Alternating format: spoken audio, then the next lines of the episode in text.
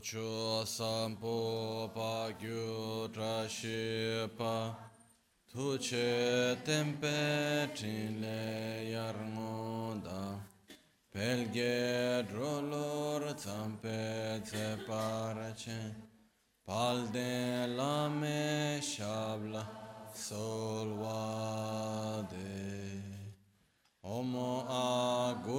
Vajradhara Suma Timu Nishasane Karm Uta Vardanya Shri Bhadra Varsa Manya Sarva Siddhi Hum Om Guru Vajradhara Suma Timu Nishasane Karma Uta Vardanya Shri Bhadra Varsamanya Sarva Siddhi Om Guru Vajradhar Sumatimu Nishasane Karma Uta Vardanya Shri Bhadra Varsamanya Sarva Om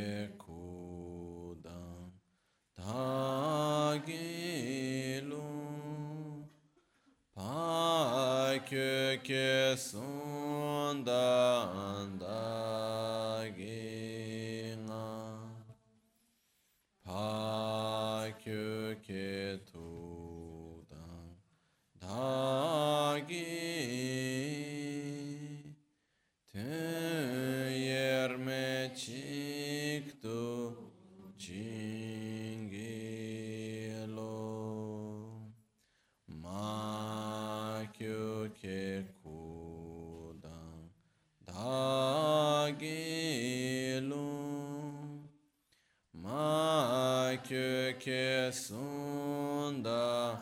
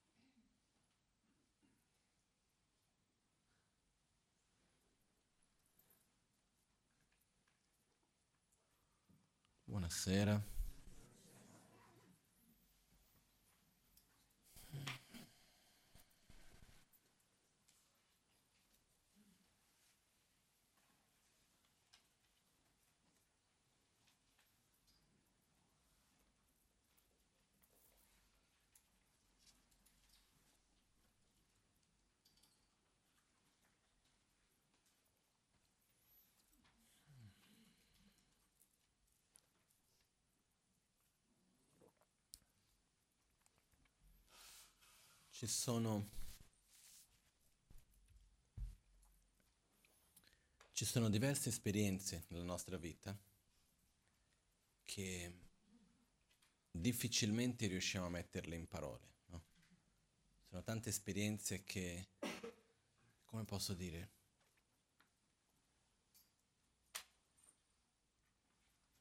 ci segnano e li viviamo in un modo che per il quanto possiamo cercare di dare una spiegazione concettuale, metterla in parole, non riusciamo. Però una delle difficoltà che succede è che noi abbiamo la tendenza spesso a dare la priorità, come posso dire, a vedere, giudicare il mondo tramite un modo concettuale, tramite una visione concettuale. Ossia, tutto si deve poter spiegare, tutto si deve poter descrivere e così via. Però se noi guardiamo la nostra propria vita, non sto dicendo di dover vivere, non sto parlando di cose mistiche, strane, chissà di dove, non è quello. Sto parlando delle nostre proprie esperienze, delle nostre proprie sensazioni. Ci sono tante cose che non riusciamo a metterle in parole, che non riusciamo a spiegare e sono molto più vere in realtà delle cose che possiamo capire anche ci sono dei sentimenti che abbiamo dentro di noi che ci spingono nella vita in una direzione piuttosto che in un'altra, che non riusciamo a descriverli. Che anche quando cerchiamo di dargli una descrizione, di metterli dentro queste scatole strette che sono queste parole, no? Cerchiamo di metterle lì dentro, facciamo fatica e comunque non riusciamo, però anche se non riusciamo a dargli un nome ben preciso, anche se non riusciamo a spiegarli in un modo ben chiaro, e quando si riesce a dare una descrizione, a descrivere un sentimento che è forte per noi, per il quale prima non trovavamo le parole, è una grande gioia anche quello. Un sollievo spesso, certe volte il contrario. No? Certe volte prendiamo chiarezza di certe cose che abbiamo che non preferiremo non averla visto, però questo è un altro discorso ancora, però fa parte dello stesso. Che diversi sentimenti che abbiamo dentro di noi sono cose che in realtà vanno molto al di là delle parole stesse. Però noi spesso diamo più valore, credo che sia una cosa abbastanza dei tempi più moderni, non lo so. Però quando io vedo culture un po' più antiche, la parte di quello che è il sentimento, quello che è l'intuizione, quello che è e la forza che ci spinge in una direzione o in un'altra, viene data un'enorme importanza. E una delle cose che ho osservato è che è estremamente importante per noi avere un equilibrio, creare un'amicizia fra queste due parti, ossia la parte più razionale tra quello che penso e quello che sento. Quello che sento non necessariamente riesce a parlare con la mente che pensa, non necessariamente riesco a descriverlo, metterlo in parole, a giustificarlo, a spiegarlo, eccetera, eccetera. Nello stesso modo, quello che io penso, per quanto io vada a ragionare in un modo e cercare di spiegare, eccetera, eccetera, non necessariamente i sentimenti riescono ad accettarlo come giusto e vero. Quindi quello che succede è che quando noi viviamo in un conflitto interiore tra quello che penso e quello che sento, però dobbiamo agire, dobbiamo parlare, dobbiamo agire fisicamente, prendere decisioni, andare in un posto piuttosto che in un altro, vedere una persona piuttosto che un'altra, dobbiamo comunque agire nella nostra vita. E quando ci troviamo dinanzi a una scelta dove la parte del pensiero, diciamo così, ci dice una cosa e la parte dei sentimenti ci dice un'altra, andiamo in conflitto. E quello che porta è che più forte è l'incoerenza, la distanza che esiste fra i pensieri e i sentimenti, più forte diventa il dialogo interno. E noi cominciamo dei festivali a parlare se stesso. Certe volte mi chiedo come uno non si annoia di se stesso perché esiste un dialogo interiore che ci sono dei momenti che non si ferma. Però quello che io mi sono accorto, io mi sono accorto non tantissimo tempo fa di questa cosa perché personalmente sono sempre stato uno che ha pochissimo dialogo interno. No? Quello, non mi ero mai accorto di questo. Sono accorto di questo un giorno che parlando con mia madre ho detto, lei sa, io in realtà penso poco. No? E detto, non è che tu pensi poco. Perché se c'è da capire una cosa, pensi, ci stai sulla cosa. Detto, non è che pensi poco, è perché tu non stai a, non hai questo dialogo interno costante. Ma lei dice, se così sin da piccolo, ho detto, è vero. Perciò mi sono, ho potuto accorgermi che non appena c'è una qualunque incoerenza fra il sentimento e il pensiero, cresce il dialogo interno. Non appena questa incoerenza se ne va via, interiormente c'è una pace. Ok? Quindi,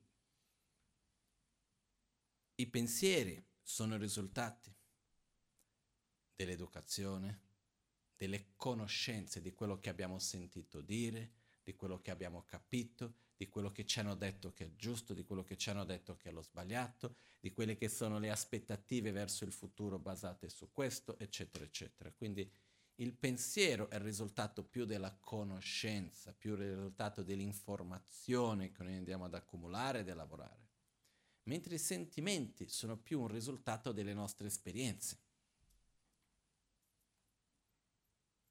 perché ci sono delle volte che noi abbiamo delle esperienze che ci portano a avere certe attitudini, certi sentimenti che non sembrano tanto coerenti. Ed è normale, e succede, che ci sono dei momenti nei quali noi abbiamo dei sentimenti, voglie, delle voglie, dei desideri, dei sentimenti che sono molto in, totalmente contraddittori con quello che noi intendiamo che sia giusto o meno. Quindi quello che ritengo che sia importante è quello di, come posso dire, noi non possiamo eliminare né uno né l'altro.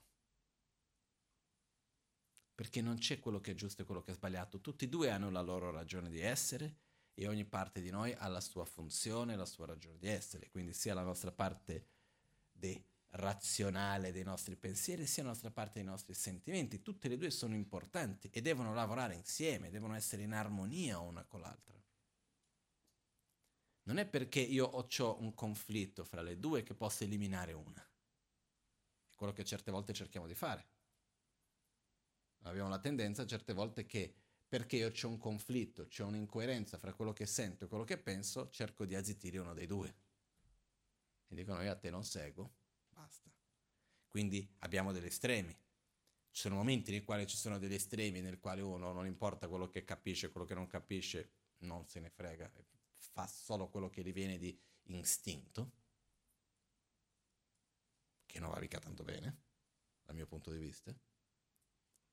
E dall'altra parte succede le volte che dice no, io i miei istinti non voglio seguire, devo seguire solo quello che sono la ragione, quello che è il giusto, quello che è di qua, di là, e uno piano piano cerca di silenziare i propri istinti, i propri sentimenti e anche facendo così arriva un momento nel quale non è più neanche capace di ascoltarli bene. Quindi li mette totalmente da parte. Né uno né l'altro va bene. Perché la realtà è che per forza di cose esistono tutti e due. Quindi, cosa si fa nel caso se per dire due persone per forza di cose devono condividere la stanza. Ok? E non c'è scelta. E lì arrivi, vai a studiare, vai a passare degli anni come in monastero. Arrivi in monastero. Quando sei in monastero di solito funziona così. Ogni monastero è diverso, però dove stavo io, io avevo la casa che era di Lama Gancia, avevo questa fortuna, però di solito era così. Ogni due anni, ogni tre anni si cambiavano le camere, si tirava il nome, tac. E quindi dove beccavi era la camera che dovevi andare, camera numero 12, ok, questa qua è per te, e andavi lì, non c'era chi sceglieva quale camera andava a chi. Poi, una volta che è stato scelto, se tra l'interno, tra i monaci volevano cambiare, l'amministrazione del monastero non si metteva in mezzo. Però era così che avveniva. Però che cosa faccio se mi trovo che devo condividere la stanza per un periodo non piccolo, o meglio per un periodo abbastanza lungo che si chiama vita? Non è tutto, tutta l'eternità, è un periodo che prima o poi finisce. Però devo condividere questo spazio con quella persona che però non vado d'accordo. Però il problema non è che solo devo condividere la stanza, dove magari posso fare il possibile di non entrarci il meno possibile, trovo un amico dove posso stare, così vado il meno possibile di lì. Invece no, c'è da condividere la stanza, c'è da condividere i pasti, c'è da condividere ogni i piaceri, il lavoro, condividere ogni cosa. Che scelte abbiamo? O si continua a litigare o si impara a fare amicizie. O si impara a conoscersi e a rispettarsi. Non è che ci sono tante vie di uscita, o si uccidono l'altro, non è che... Quindi noi abbiamo questi due aspetti dentro di noi, che se tutti e due si rispettano, possono dare molta forza uno all'altro. No? Un po' c'è questo simbolo che la Magancia piace moltissimo, che è il simbolo, voglio vedere dov'è che ce l'abbiamo qua, qualche, abbiamo diversi punti qua nel compa, è il simbolo degli animali, eh, sono degli animali mitologici, che io non so i veri nomi, in tibetano si chiama Mitun Yugyal, che vuol dire la, vitto- la vittoria che avviene dall'unione degli opposti. E che cioè, sono tre animali un po' strani. Cioè, adesso io, i veri nomi di quegli animali non li so. Io l'ho sempre chiamato il pesce, il, il pesce cane, che è uno che sembra che sai che c'è qua nella scala, no? Che c'è uno che è metà pesce, metà non è un cane esattamente, è un altro animale, c'è uno che è metà garuda, metà leone e c'è un altro che non mi ricordo adesso che cos'è. Questi tre animali perché? Sono tre animali che loro nella natura sono nemici. Non riescono a stare insieme. Dove c'è uno, l'altro non, non riesce a stare. Quindi sono nella loro natura, sono nemici. Però che cosa rappresenta questo? Quando ci sono due forze contraddittorie che si riescono a unire, riescono a far che l'impossibile diventa possibile. Questo, questo, simbolo rappresenta l'impossibile che diventa possibile, rappresenta unire gli opposti per ottenere la vittoria. Quando ci troviamo con due aspetti opposti, con due aspetti che magari vedono le cose in un modo... Però le scelte sono o ci distruggiamo o ci diamo forza uno all'altro. Non c'è. Questo per dire perché questo? Perché abbiamo la tendenza di cercare un po' di schiacciare una parte o un'altra. Abbiamo la tendenza spesso di lì dove c'è un conflitto, vogliamo eliminare la condizione tramite la quale il conflitto si manifesta, non la causa del conflitto. è chiara la differenza tra causa e condizione? Sa che settimana scorsa ho parlato anche di questo, ho fatto l'esempio, no? È come se c'è una malattia, no? Faccio un esempio mio personale. Io ho il problema che non posso camminare con i piedi sul freddo. Se metto i piedi dove fa freddo non mi fa bene, sto male. Perché? Perché c'è un problema che viene già da prima, perché mi sono trascurato in passato, adesso non vi annoio con tutta la storia. Quindi che cosa succede? Quando io, se, se io cammino, ormai è da tanto che non lo faccio più perché so che non mi fa bene, però se io cammino nel freddo, subito dopo mi sento male. Quindi se io mi sento male, qual è la causa del, di quel dolore? È stato camminare sul freddo o è la malattia? malattia che c'è prima. Il camminare sul freddo non è altro che la condizione tramite la quale vado a svegliare una malattia che c'è lì. Okay? Non posso incolpare il pavimento freddo. È come un periodo che avevo, avevo problemi con l'aria condizionata. Mi sentivo male dove c'era l'aria condizionata.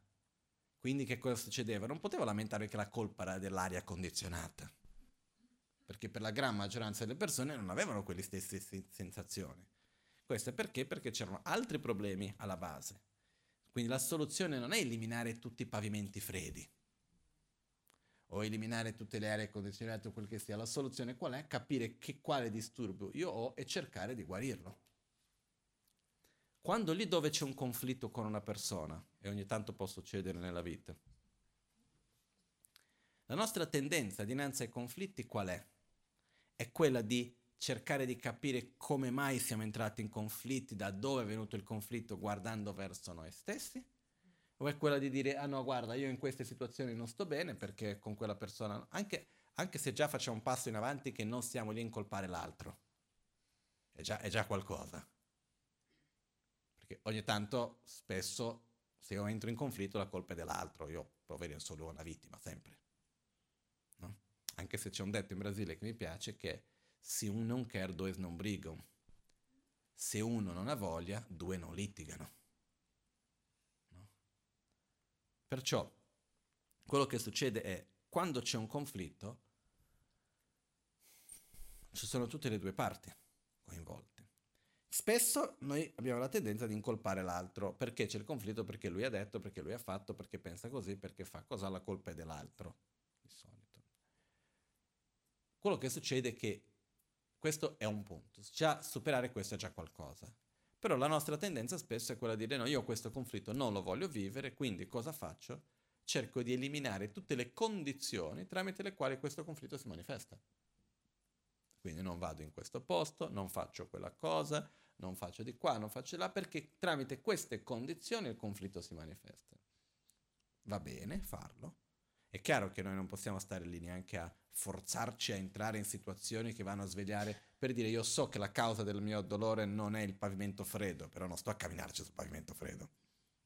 Devo comunque cercare di guarire la causa affinché io possa camminare sul pavimento freddo senza avere problemi. Ok? Però nel frattempo cerco di evitarlo. Però la cosa importante è che lì dove c'è un conflitto, capire che la causa non sono le cose momentanee, ma c'è qualcosa che viene prima. Perché che cosa succede quando noi cerchiamo di cambiare le condizioni, quando noi scappiamo dalle condizioni invece di eliminare la causa? Prima o poi si manifesta da un'altra parte. Sì, io evito i pavimenti freddi, però non curo la malattia, fra un po' il problema si manifesterà in un altro modo. Ok? Perciò questo, dico questo perché? Ci sono situazioni nella quale lì dove c'è un conflitto non si può scappare. Possiamo far finta di scappare, possiamo cercare di evitare, possiamo ingannarci che ci stiamo ingannando. Non so se è chiaro questo. Noi sappiamo che certe cose sono in un certo modo, però facciamo finta noi stessi che non sono e facciamo finta che sappiamo che, che non crediamo che funziona quel far finta, anche se sappiamo che non è così. Quindi ci inganniamo che ci stiamo ingannando in qualche modo certe volte. No? Ma questo per dire che i conflitti che possono avvenire tramite i sentimenti e i pensieri, non è che c'è la scelta di eliminare uno o eliminare l'altro. Noi abbiamo la tendenza, ripeto, di dire ok, lì dove c'è un conflitto cerco di eliminare una delle due parti, perché non voglio vivere il conflitto. Però quello che succede è che prima o poi si rimanifestano. Il conflitto vuol dire io ho voglia di, ritorno sempre all'esempio dell'acqua, ho voglia di bere l'acqua, sento un impulso verso la voglia di bere l'acqua o ritengo, ho, ho una sensazione che questa è una cosa che non mi fa bene, però nella mia ragione, per tutte le ragioni che io ritengo, ritengo che lo devo fare. Quindi ho una sensazione che mi porta da una parte, un impulso più spontaneo che mi porta da una parte e ho la ragione che mi dice qualcos'altro. Quindi io mi trovo in un conflitto per dire una parte mi dice una cosa, un'altra parte mi dice un'altra. Questo è un conflitto. Che cosa succede in questi casi? Non possiamo, dal mio punto di vista, né eliminare completamente i sentimenti e dire no, seguo solo la ragione, in generale. E non possiamo neanche eliminare completamente la ragione e dico no, seguo solo i sentimenti, quello che sento e basta. Perché né uno né l'altro funziona. Ok? Invece dobbiamo trovare un equilibrio fra i due. Questo equilibrio dobbiamo trovarlo facendo una sorta di amicizia fra i due. Perché tanto ci sono. Anche perché quello che viviamo è che se noi non facciamo amicizia, se noi non creiamo equilibrio, se non facciamo un'amicizia fra questi due aspetti nostri, quello che succede è che costantemente ci ritroveremo in difficoltà con noi stessi. È come se mi trovo in un luogo, però una parte di me mi dice che non devo essere lì, l'altra parte mi dice di sì. Quindi cerco sempre di giustificare il perché sì o il perché no, e lì entra quel nostro dialogo interno, ma non sarebbe meglio se invece io fossi da un'altra parte? E sembra un po' quella cosa che c'è nei fumetti, l'angelo, l'angelo e il diavoletto che ci parlano, no? Però in realtà siamo noi stessi. Se osservate questo, quando siamo in una situazione dove c'è armonia fra il pensiero e i sentimenti, la mente si pacifica. Uno rimane in uno stato più calmo, equilibrato. Ok? Non è che ci vuole così tanto in realtà. Ci vuole sincerità con noi stessi. E dobbiamo con questo come posso dire? Uso la stessa metafora di prima, fare amicizia. Come si fa a fare amicizia fra due persone che sono diverse? E che nessuna delle due ha voglia di stare con l'altra. Ci troviamo lì, guarda, io sono diverso di te, tu sei diverso, abbiamo capito che siamo diversi, non abbiamo voglia di stare insieme, però non abbiamo scelta. Tutti e due, veramente, come posso dire, siamo, abbiamo una sorta, non voglio dire rabbia, però un sentimento di avversione dal fatto che siamo forzati, ci sentiamo in qualche modo forzati di stare con l'altro.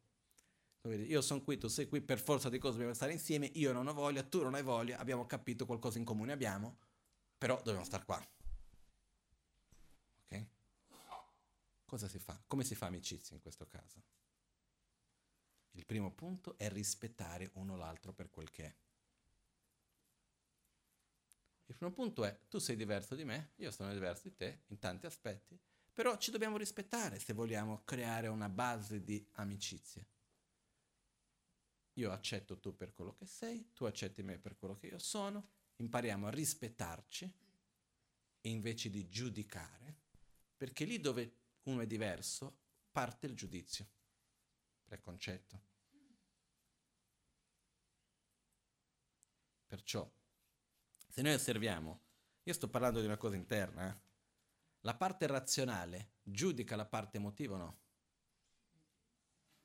Sì. Eh, eh, però c'è questa parte del giudizio, no? Dove dice, per quello l'aiuta di sicuro, per quello che serve tutti e due.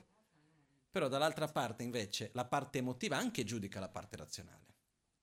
Ok? Il giudizio in se stesso non è il sbagliato, il problema è il giudizio come preconcetto, il giudizio sulla base di non voler ascoltare, non voler vedere l'altro. Ok? Perciò è importante fare amicizia. Per fare amicizia devo prima imparare ad ascoltare, senza già subito avere un preconcetto. Vedere e ogni tanto dare spazio a uno, ogni tanto dare spazio all'altro. Per dire, se noi stiamo insieme e a me mi piace la musica classica, a te ti piace il rock, e dobbiamo per forza mettere la musica. Quindi che cosa succede? Ogni tanto si ascolta la tua musica, ogni tanto si ascolta la mia e impariamo un pochettino a rispettare uno l'altro, si fa in un modo, si fa nell'altro e piano piano si va a trovare anche il piacere di rispettare l'altro. Ok?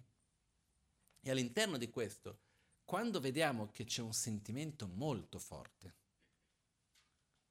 che non riusciamo a trattenerlo, dobbiamo anche lasciarlo prendere il suo spazio senza perdere la ragione. La ragione dice ok, tu hai tanto bisogno adesso, io ti sto a fianco. Non sarei esattamente come io penso, però ti sto a fianco. Dall'altra parte anche lo stesso, ci sono momenti nel quale certe cose sono molto importanti per noi il modo nel quale noi pensiamo, abbiamo cap- capito questo, queste cose devono essere in questo modo, eccetera, eccetera. La ragione è molto importante perché anche nei nostri sentimenti ci sono certi sentimenti che ci fanno bene e altri che ci fanno male. E sono anche contradditt- contraddittori fra di loro anche. Eh? Quindi dobbiamo saper direzionare Però una cosa importante è il sentimento è ciò che ci dà la forza. La ragione è ciò che ci dà la direzione. Tutti e due sono importanti. Okay. Perciò posso avere la guida perfetta, però se non ho la benzina, se non ho la forza, se non ho la potenza, non vado avanti. Cosa succede quando uno schiaccia i sentimenti e segue solo la ragione? Non ha più voglia. Rimane fermo, fa una fatica enorme per andare avanti, spesso. E quando uno segue solo i sentimenti e schiaccia via la ragione, è una potenza che va da tutte le parti e non capisce bene dove sta andando. Quindi anche questo non va assolutamente bene. Quindi l'importanza di creare questo equilibrio. Come facciamo a sapere se abbiamo o no un equilibrio interno nostro tra i sentimenti e i pensieri? Uno dei modi è osservare il quanto la nostra mente è pacifica o meno. Più noi stiamo pacifici, più vuol dire che esiste questo equilibrio dentro di noi. Okay? E la cosa importante è che queste due parti devono parlarsi. Perché quello che succede certe volte è che sia uno che l'altro sono due testardi che stanno lì, ognuno vuole fare a modo suo e non funziona. Invece devono parlarsi, devono uno rispettare l'altro e dirci ok, accetto che facciamo a modo tuo, va bene, vediamo come va. E ogni tanto che seguiamo il modo tuo. In, modo, in qualche modo impariamo anche a rispettare uno l'altro. Io vedo in me stesso, quello un po' quello che cerco di fare. Io credo di avere un livello abbastanza buono, non perfetto, lontano di essere perfetto, abbastanza buono di equilibrio e amicizia fra i due aspetti. Però mica vuol dire che sempre pensano allo stesso modo, al contrario, assolutamente no. Ci sono delle volte che l'intenzione, ossia l'impulso, il sentimento va in una direzione poi la testa dice, no, sì, però mica tanto così, viene un po' più di qua, facciamo un po' di là, non va mica tanto bene così, eccetera, eccetera. Quello è normale. Però dobbiamo rispettare sia uno che l'altro. Questo è un aspetto molto importante. No?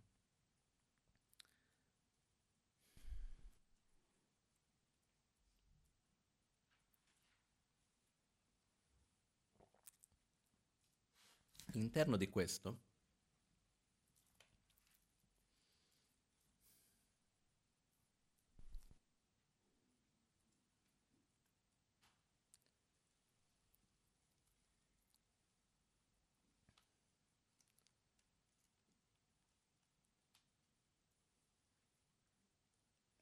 noi veniamo, come posso dire, cresciamo in un contesto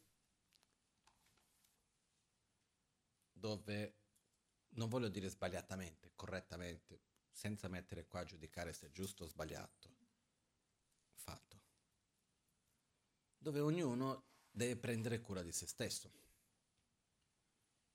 Se noi vediamo sin dalla partenza, no? Dall'educazione che noi riceviamo, partiamo a studiare, perché si studia? Perché si deve lavorare. Perché si lavora? Perché devo essere autosufficiente, devo poter pagarmi i miei conti, devo poter fare questo, eccetera. Questa è la partenza del sistema nel quale noi cresciamo e nel quale noi viviamo. Se vediamo, una gran parte dell'energia della nostra vita viene messa in quella direzione. Anche dalla direzione che ci viene data.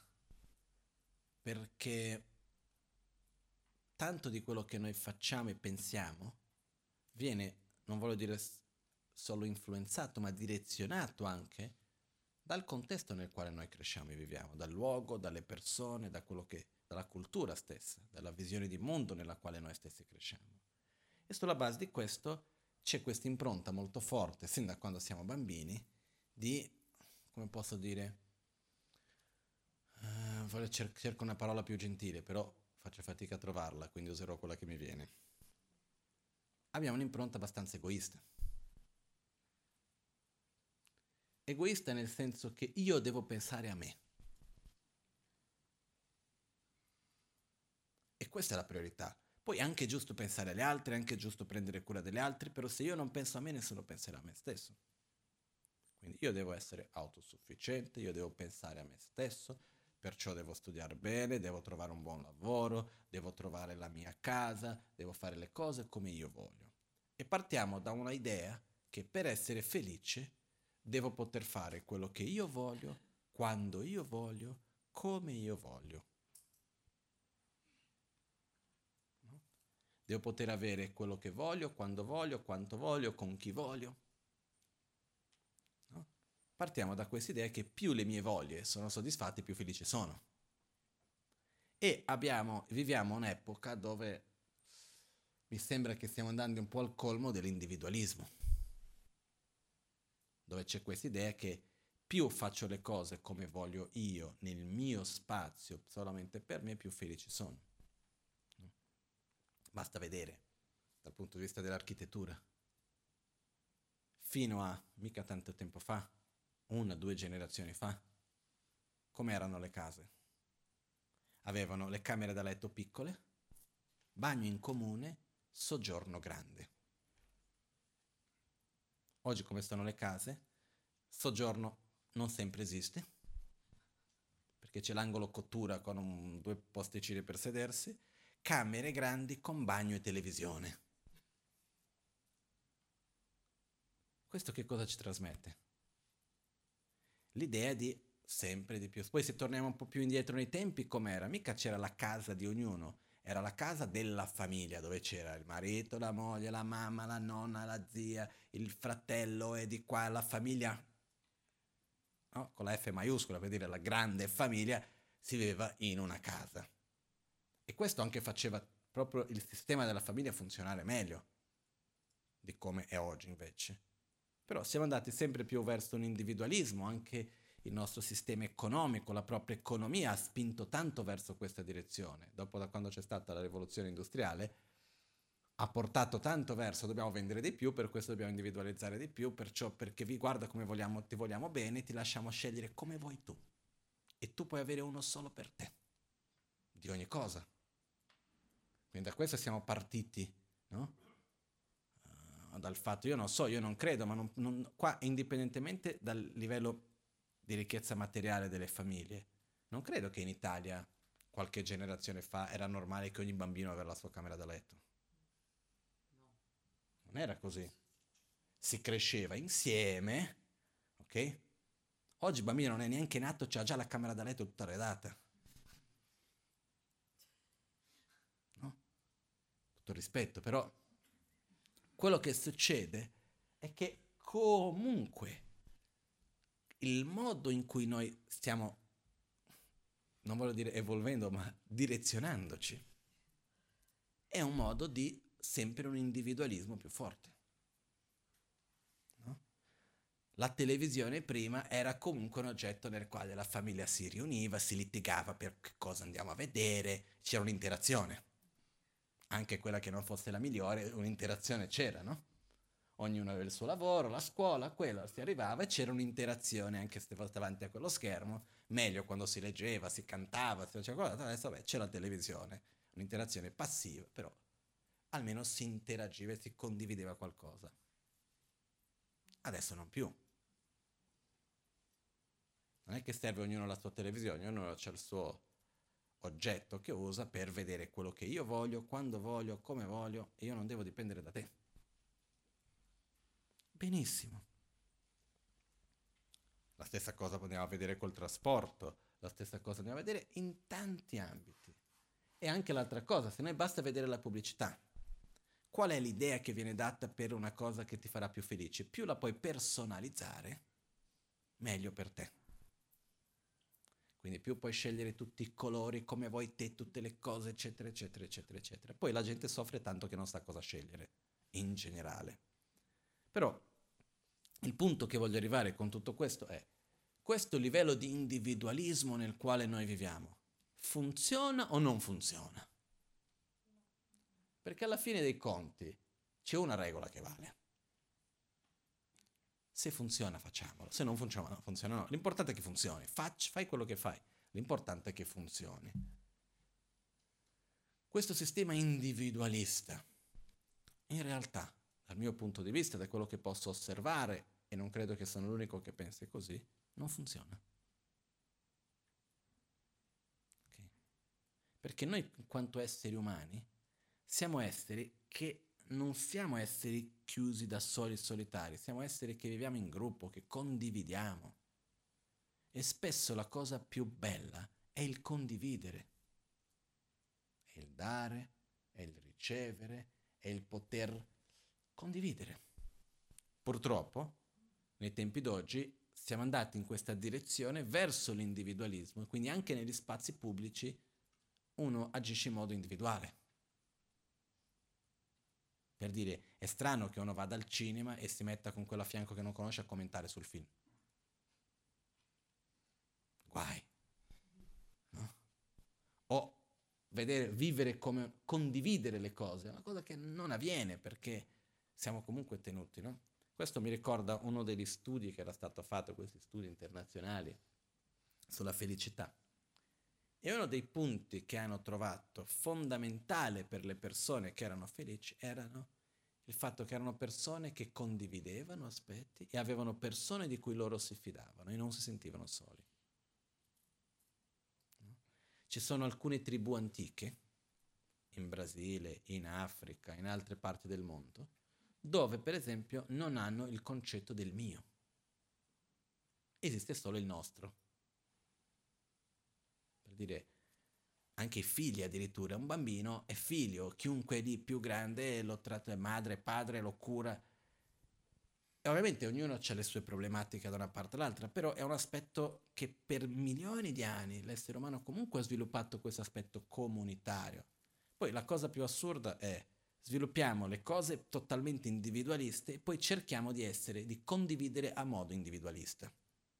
Ossia, gli smartphone, per dire, sono in qualche modo comunque il, il simbolo per eccellenza dell'individualismo in qualche modo. Cioè, il mio, posso vedere quello che io voglio, porto sempre con me, non devo condividere con nessuno, però alla fine che cosa che uno fa di più con questo? Cerca di stare con gli altri.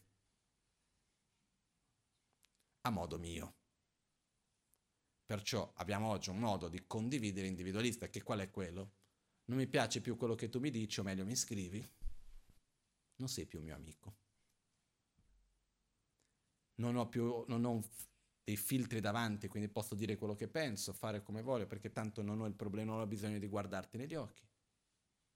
E quello che succede è che per finta si condivide. C'è anche una parte buona di questo, però io, io, non sono contro le reti sociali, anche se a me mi annoiano in un modo incredibile. Perché? Perché a me mi annoia stare a parlare di cose che non servono. Questo è un mio problema personale, però quello che succede è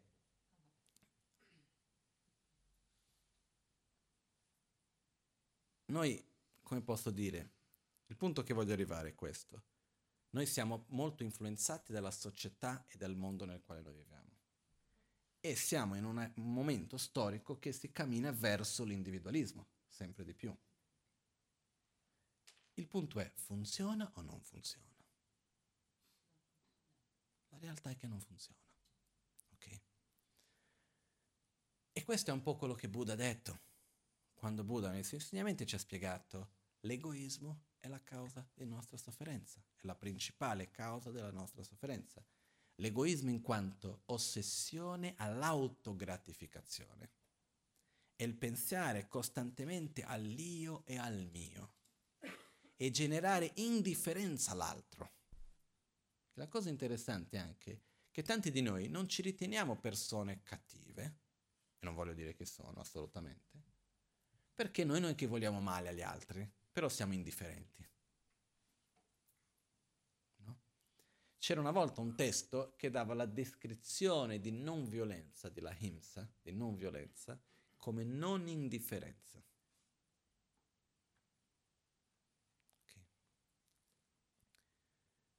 Nella non indifferenza dobbiamo prendere atto, non so se si può dire così in italiano, prendere atto della presenza dell'altro. Tu esisti, sei qui. Cosa che spesso non facciamo. Quindi il fatto è, l'egoismo in quanto questa attitudine di autogratificazione, questa ossessione all'autogratificazione, dove vediamo ogni cosa tramite il filtro dell'io e del mio. Che poi il mio, c'è qualcuno che ogni tanto magari mi dice, ah no, guarda, io non sono egoista, voglio di più ai miei figli che a me stesso, ai tuoi figli. Ricordiamoci sempre che il mio è un'estensione dell'io. Ok? Perciò quello che succede che cos'è? Questa attitudine che noi abbiamo ci condiziona a vedere ogni cosa tramite questi occhi. E finiamo a creare quei rapporti che sono difficili. Perché sulla base dell'egoismo cosa faccio? Divido il mondo in tre categorie. Amici, nemici, indifferenti. Quando tu mi fai del bene, sei mio amico. Se tu mi fai del male, sei e nemico. E se tu non mi fai né del bene né del male, indifferente. Ma questo va da livelli più, più forti, pesanti, fino a livelli molto superficiali. Se sto camminando per strada, vengono tre persone. Una che io ritengo bella, una che io ritengo brutta, una che ritengo né bella né brutta. Io faccio la divisione delle tre categorie o no? Ho attrazione verso una, avversione verso l'altra indifferenza verso la terza. Okay? Questo nasce da che cosa?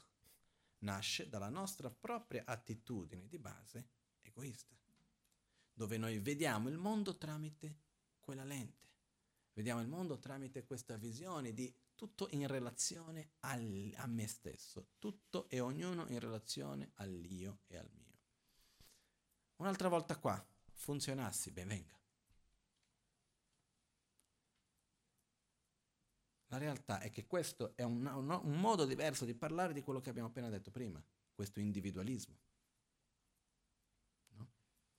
Tanti dei saggi antichi, in tutte le tradizioni, hanno spesso detto che per il bene individuale si deve dare priorità al bene comune.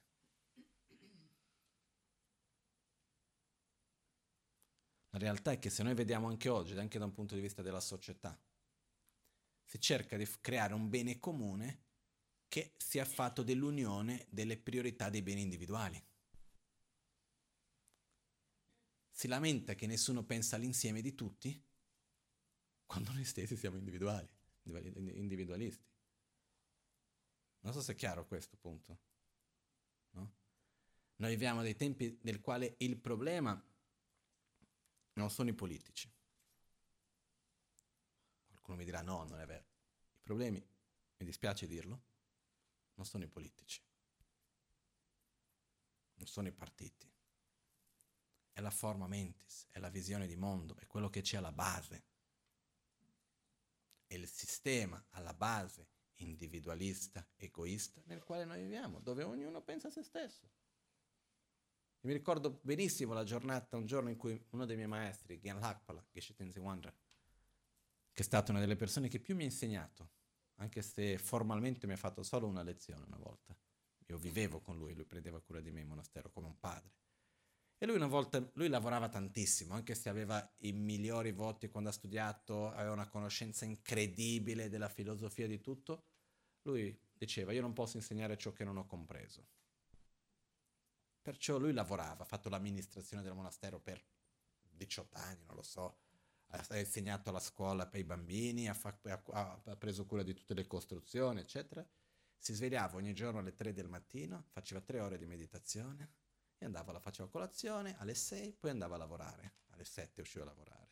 Tornava la sera, faceva altre 2-3 ore di pratica e poi andava a dormire. Questa era la vita come faceva, no? e lavorava tantissimo. Un giorno mi ricordo lui che mi disse, c'era un caso particolare di una persona e che lui diceva, guarda, il problema che succede con questa persona. È una persona intelligente, capace, però non va bene per lavorare per il monastero. Ma perché? Mi piaceva, lui diceva, no, ma, no, guarda, è molto intelligente, capace, ha tutta la conoscenza, può fare tanto, può offrire tanto al monastero. E ha detto, sì, potrebbe offrire tanto, non può offrire tanto. Ho detto, perché? Perché la prima qualità che una persona deve avere per poter lavorare bene in monastero è che il bene comune è priorità davanti al bene individuale. Se questo non c'è, tutto il resto è inutile. No? Questo ci si ritrova in tante situazioni diverse. Quello che succede è che questa attitudine dove il bene comune è una priorità dinanzi al bene individuale è qualcosa che in realtà noi, la, noi sto generalizzando, non abbiamo. Abbiamo questa tendenza nella quale ognuno che prende cura di se stesso, del mio. Poi ci lamentiamo che il bene comune non viene curato. No? questo mi fa ricordare una storia ebrea che parla dello stesso argomento, per dire che è una cosa che tante tradizioni antiche parlavano. La storia racconta un uomo che stava togliendo, pulendo il proprio terreno dalle pietre. I sassi grossi li stava togliendo via dal proprio terreno e lanciando sulla strada. Passa il saggio, il rabbino, e dice che stai facendo? No, sto pulendo il mio terreno. E lui dice, ah questo, aspetta, fammi vedere se ricordo bene, bene, comunque qualcosa del genere. Lui dice, questo non va bene, perché tu non stai facendo, tu stai togliendo uh, da quello che non è tuo e mettendo in quello che è tuo. Tu stai togliendo le pietre da quello che non è tuo e stai mettendo in quello che effettivamente è veramente tuo. Lui non ha capito. Passano degli anni, lui vende il terreno, un giorno camminando sulla strada inciampa su una pietra, cade e si fa male. No? E lì lui capisce, perché quello che è mio, solo mio, non, sarà, non può essere sempre mio perché lo posso vendere, può cambiare. Quello che è di tutti sarà sempre mio. Quindi la strada che era di tutti, lui la usa sempre, quindi lanciando una cosa in quello che era di tutti e anche suo poi si è fatto male. Questo parte dal principio che quello che è di tutti è anche mio e sarà sempre mio, perché io faccio sempre parte di quello, di, del tutto. Quello che è solo mio è una cosa che oggi c'è, domani non c'è, non si sa come avviene. Quindi l'importanza di prendere cura del bene comune, l'importanza di prendere cura di tutti. Questo purtroppo nei giorni d'oggi vuol dire camminare contro la corrente. Vuol dire fare uno sforzo e la difficoltà che noi abbiamo. Come posso mettere?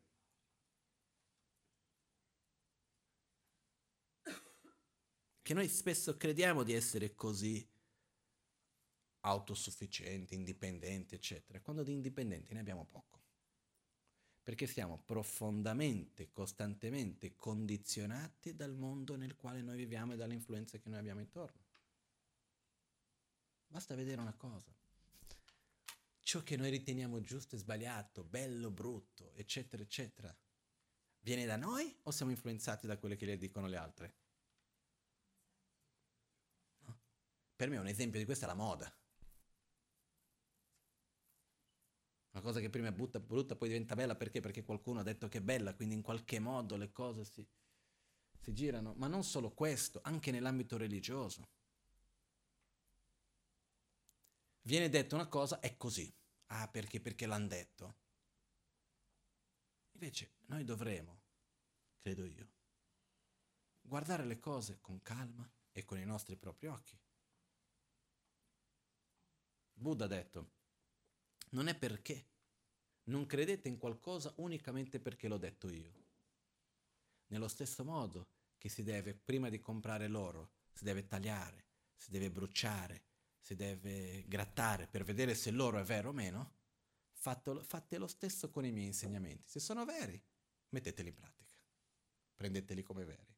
Ma non è perché ho detto che dovete credere. Se andiamo al mercato, oggi è un po' diverso, ma all'epoca si andava al mercato per comprare l'oro, ti presentavano il pezzo di oro, come facevi per comprarlo prima? Devi capire se era oro vero o meno. Quindi lo bruciavi, lo grattavi, lo tagliavi. Per una volta che l'hai bruciato, tagliato e grattato, visto che l'oro era vero, cosa fai? Lo lasci lì o lo compri? Mi sa che a quel punto lo devi comprare, no? Figuriamoci, vengo da te e dico, voglio comprare il tuo oro, va bene, però fammelo vedere se è vero o meno.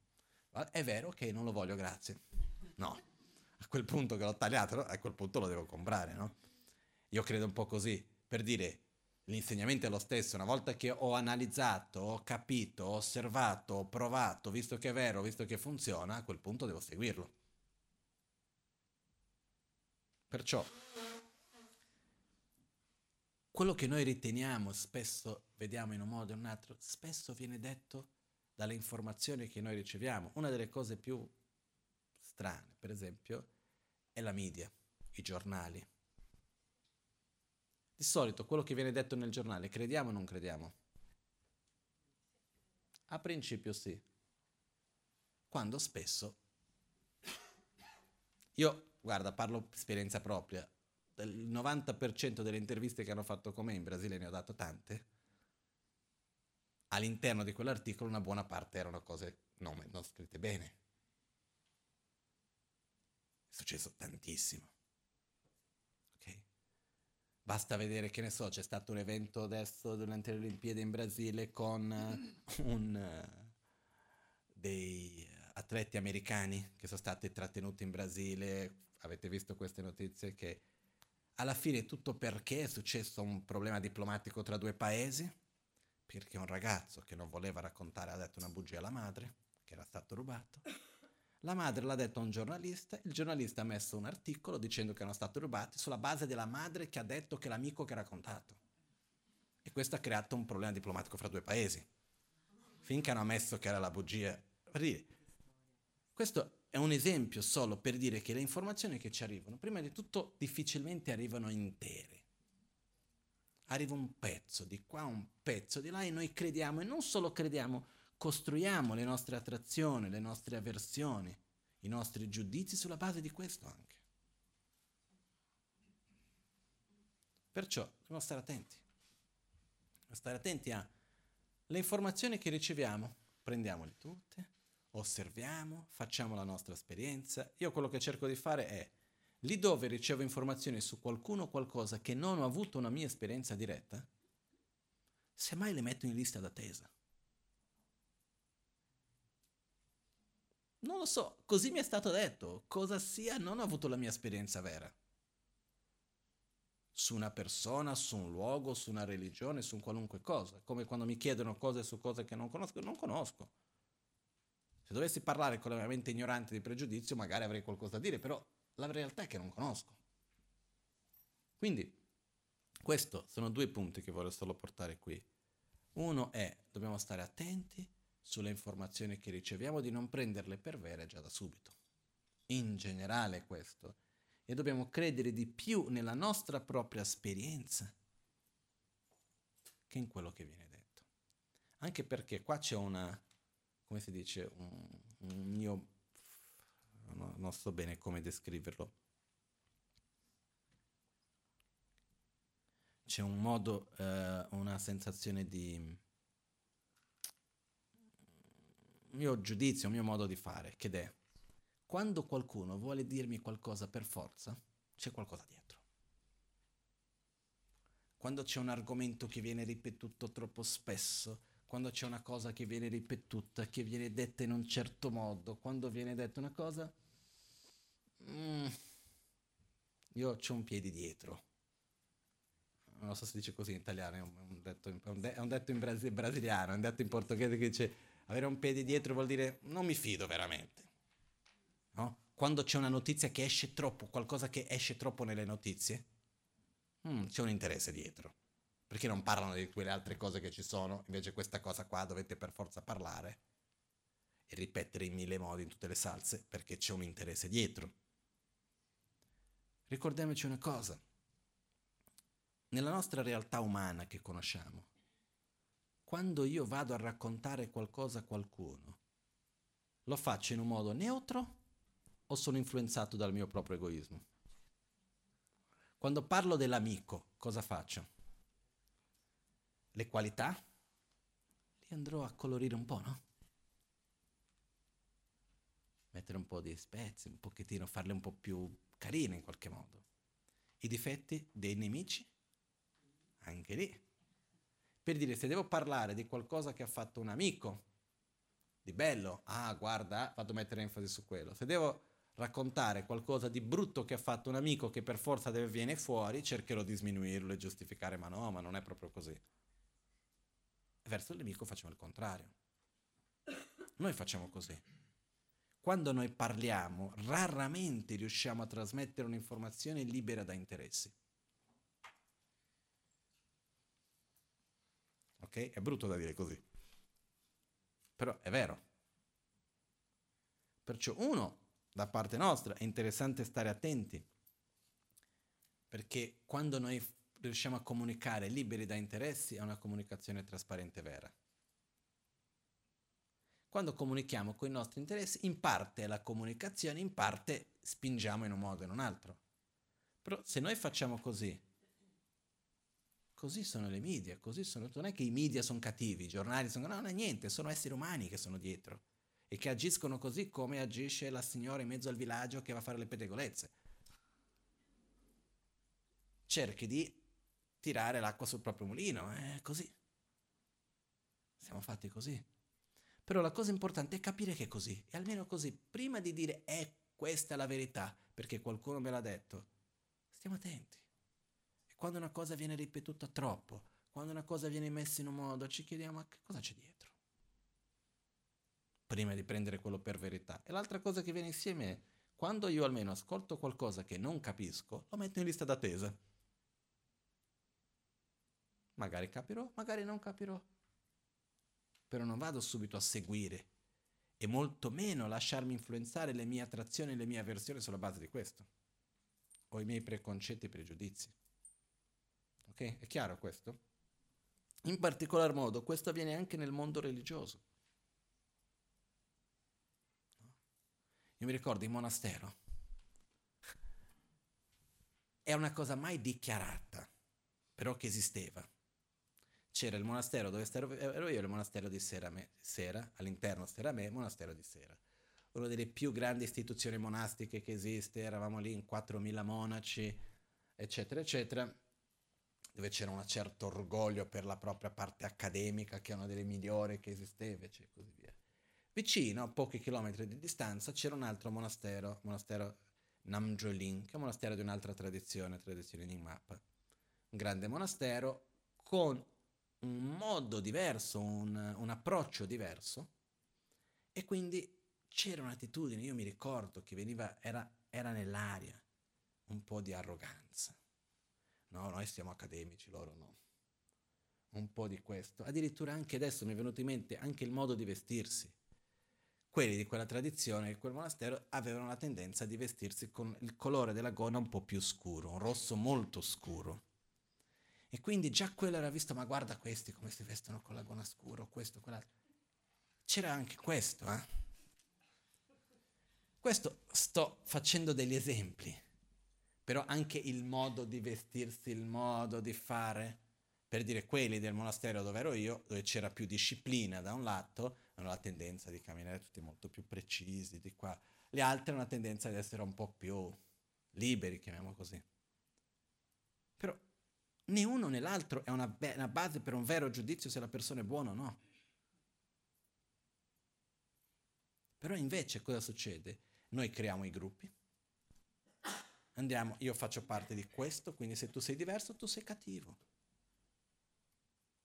Tu non fai parte del mio gruppo, quindi tu non sei buono. Io creo una certa avversione. No? E questo è una cosa veramente pericolosa e dobbiamo stare molto attenti a non riportare questo all'interno, non inquinare il nostro sentiero spirituale con questo. Perché sennò dopo di un po' comincia, io sono buddista, lui è di quell'altra religione lì. Io sono Tgilupa, lui è Yimapa, lui è Kargyupa, lui è Sakyapa. Ma la maggioranza voi non sapete neanche di che sto parlando perché io non ho mai fatto queste distinzioni qui dentro. Non ho mai parlato, guardi, i Gelupa sono i migliori, state attenti con questo o con quell'altro, perché? Perché secondo me è una stupidata fare questo perché quello che dobbiamo seguire è sviluppare saggezza e amore, è quello il punto. Che lo faccio con un uomo o con un altro, vestendomi in un modo, stando nudo, non mi importa. Ci sono i praticanti in India, per esempio i monaci della tradizione um, uh, jainisti, che allora nel voto stanno sempre nudi. Ok? tutto rispetto, è la loro strada, il loro sentiero, una loro scelta e se questo percorso che loro fanno aiuta veramente a sviluppare più amore, più saggezza, grande rispetto da parte mia, che sono io per giudicare, queste sono cose superficiali. Come vestirsi o se vestirsi o meno. L'importante è quello che avviene dentro.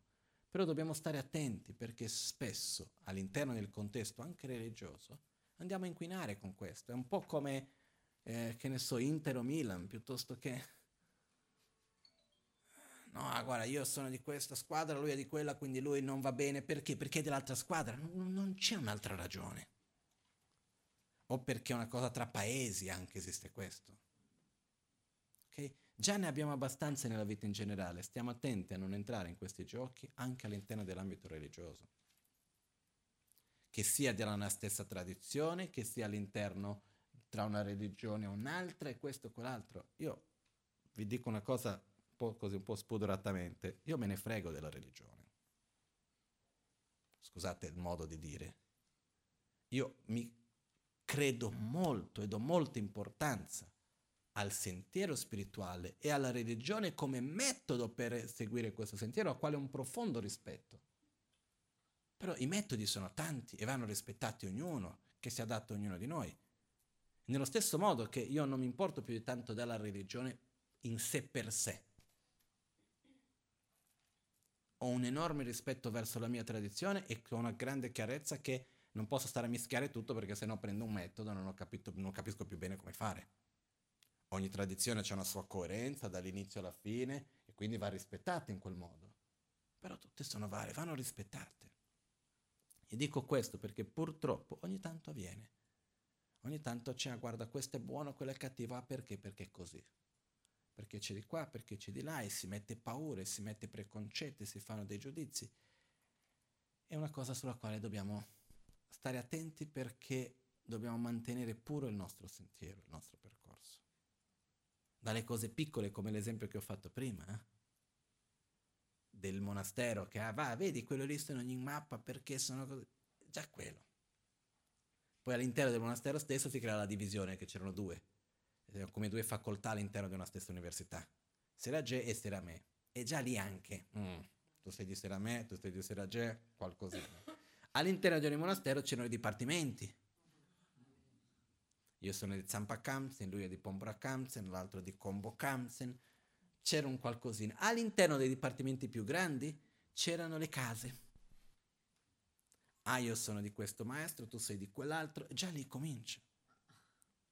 Siamo esseri umani, ok? Però ne abbiamo già abbastanza di queste cose. Non dobbiamo cercare di portare questo all'interno della nostra vita in generale, molto meno all'interno del nostro sentiero spirituale. Perciò, meno siamo individualisti, più riusciamo a valorizzare il bene comune, meglio stiamo noi stessi. Più riusciamo a rispettare le altre tradizioni, più anche riusciremo a avere determinazione e chiarezza nella nostra. Io quello che ho visto è anche questo, quelli che criticano tanto le altre tradizioni e hanno paura del confronto, sono quelli che in qualche modo non hanno una buona stabilità nella propria. Quando uno è sicuro del proprio sentiero, non ha nessuna paura di mettersi in mezzo e confrontarsi con nessun altro. Lì dove c'è la paura del diverso è perché non c'è la sicurezza con se stesso. Questo è un altro aspetto che c'è anche. Però è l'importanza da parte nostra di cercare di non seguire questa attitudine estrema di individualismo. Quindi ricordare che quello genera sofferenza, che l'egoismo genera sofferenza. È un segreto, però si dice, egoisticamente parlando è meglio essere altruisti. È un segreto perché sono quelle cose che se uno a quel punto cerca di essere altruista perché vuole essere egoisticamente felice, non funziona più. Però fatto sta che se noi prendessimo in questo pianeta, in questa società, tutti i conflitti che noi viviamo, dai conflitti individuali ai conflitti sociali, nazionali, mondiali, ai problemi economici, ai problemi ambientali, eccetera, eccetera. Si cercano tante soluzioni se si togliesse l'egoismo, si risolverebbe tutto. I problemi ambientali non nascono dall'attitudine egoista? Veramente l'inquinamento è un'attitudine di un egoismo spaventoso, dove io voglio raggiungere il mio obiettivo, quello che creo intorno non mi importa. No? Se io gradualmente vado a contribuire a uccidere delle persone, non importa, basta che io arrivi nei miei tempi dove voglio, come voglio. Poi abbiamo, io faccio parte di questo, eh? abbiamo questa strana idea che, ma io, vabbè, io sono una vittima del sistema quando in realtà siamo tutti insieme a farlo. Ognuno di noi a nostro modo.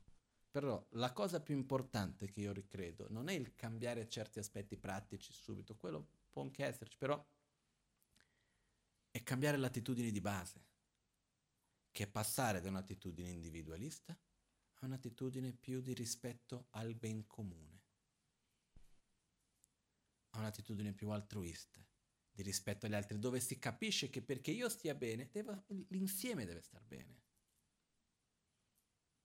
Se l'insieme non sta bene, io non posso star bene. Basta vedere, no, mi vengono tanti esempi in mente. Qua in Italia ancora, ancora è diverso, non proprio, però un po' diverso. In Brasile c'è que- con una chiarezza incredibile. Cosa succede?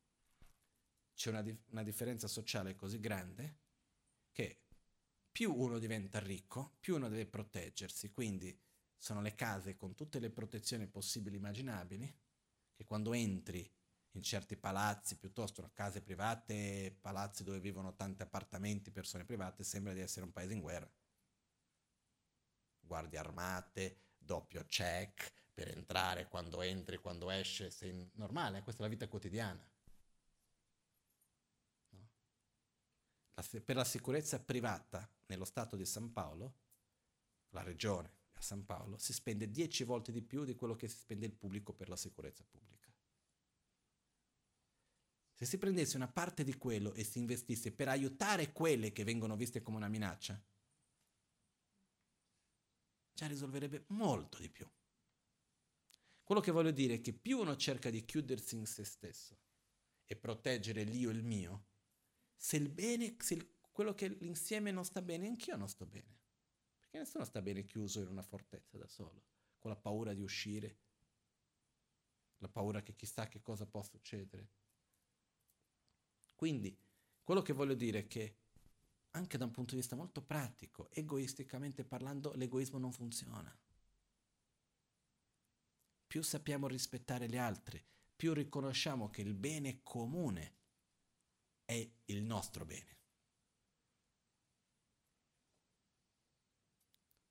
Più possiamo gradualmente andare in questa direzione. Perciò la cosa importante è, è chiaro che non possiamo stare ad aspettare a vedere un grande cambiamento nella società e lì quando ci sarà il grande cambiamento io la rivoluzione contro l'egoismo a quel punto farò parte.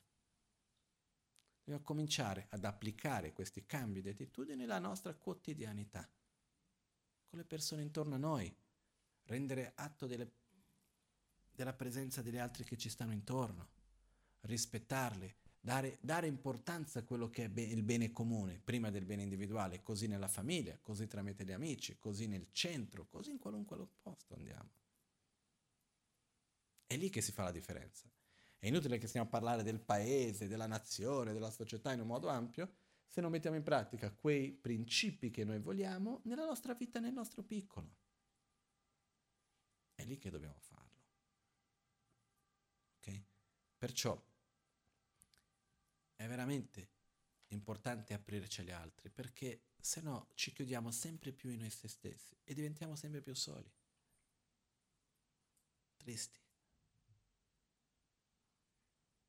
È un fatto, no? Se noi vediamo questo mondo individualista nel quale noi viviamo, è un mondo dove sono tante persone. L'altro giorno vedevo un filmato che non faccio mai pubblicità delle cose, però questo è veramente bello. Un documentario che si trova su YouTube chiamato Human. Molto molto bello. E c'era una scena che faceva vedere un, un palazzo a New York e guardato nel modo come hanno montato il filmato, nel momento dopo quello che è stato detto prima, eccetera, eccetera, veramente uno guarda e dice ma siamo veramente fuori di testa. Perché se immaginiamo un palazzo, quante sono le persone che vivono lì? Tantissime. Ognuno chiuso nel suo, creando la sua propria realtà individuale per cercare di essere felice e alla fine sentendosi soli. Quando in realtà quello che noi abbiamo bisogno è condividere, è dare, è ricevere. Però dobbiamo cominciare nel nostro piccolo. Non possiamo aspettare che ci sia dal grande questo avvenga. Quindi cominciare nel piccolo, capire che più sono chiuso con me stesso, più questo va a generare una tristezza di base. È bello vedere gli altri, è bello poter condividere, poter guardarli rispettando anche i propri spazi. Rispettando anche io ho bisogno del mio spazio per far avere le mie riflessioni, per avere il mio riposo, fare quel che sia, però dove io valorizzo gli altri. Questo fa una grande differenza nella vita. Perciò è un punto che ripeto perché come abbiamo detto prima, viviamo in questo mondo dove questo contesto nel quale l'individualismo viene dato un'importanza enorme. E non voglio dire che siamo vittime di questo, perché st- noi stessi ne facciamo parte. Però dobbiamo cercare di camminare controcorrente, perché viviamo in un momento interessante della storia. Perché siamo arrivati quasi al colmo dell'individualismo, e dove prima c'era un po' di tempo fa, una generazione fa, qualcosa del genere ancora, c'era ancora l'illusione che quella era la chiave della felicità. Ormai ne abbiamo visto che non funziona. No? C'era un'epoca nel quale la natura era vista come una cosa schifosa, orrenda, pericolosa. L'esempio di felicità erano le grandi città con le strade pulite, tutto preciso, tutto in cemento, che bello. No?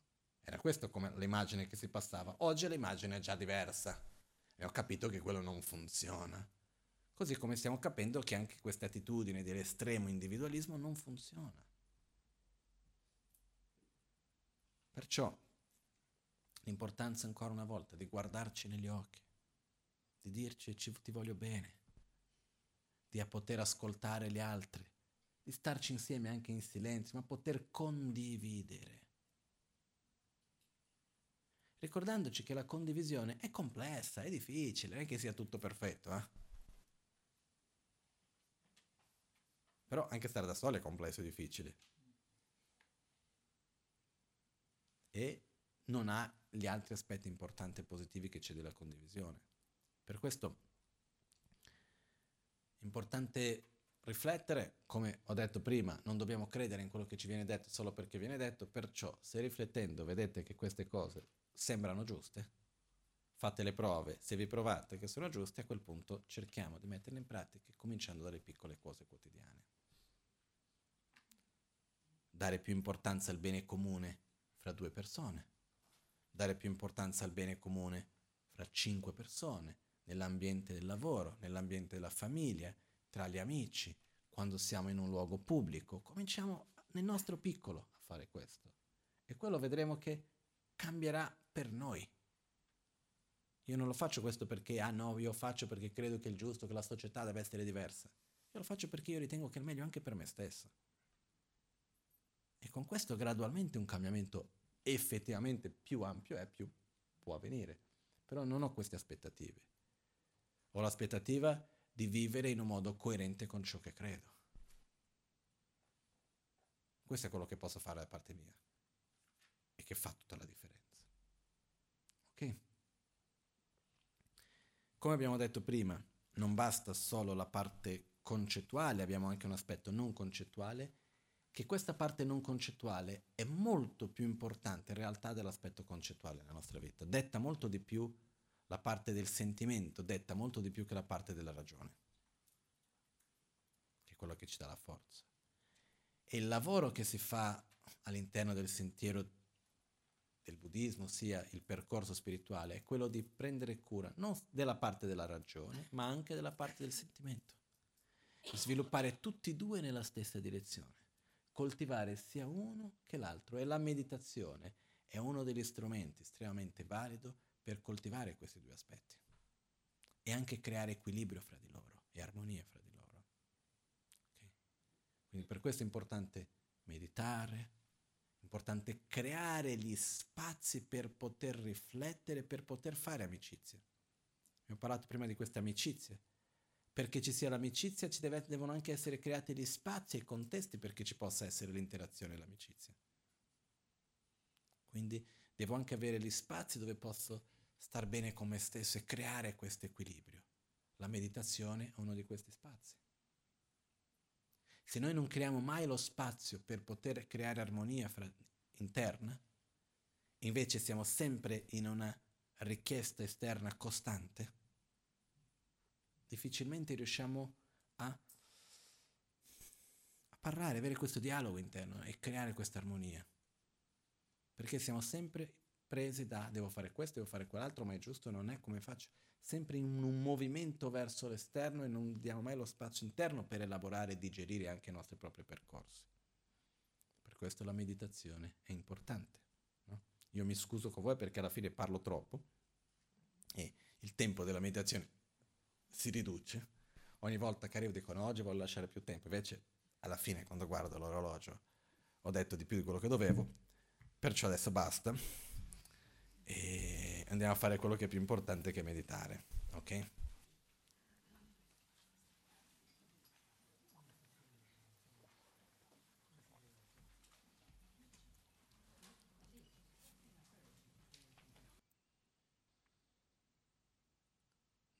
Jetsun lame kutse rabden chi namkar chinle chochur gepadang losan tempe drome sasumgi drove musel tato ne gyurci nimo dele tsendele nime kuyan dele Ninsen takto dele koncho sumki jingi lo koncho sumki ngodrup tsol koncho sumki trashisho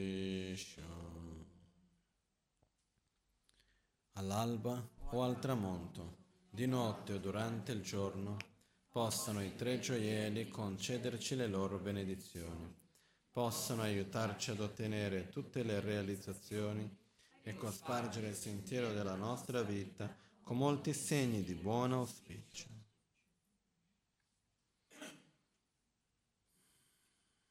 Cześć,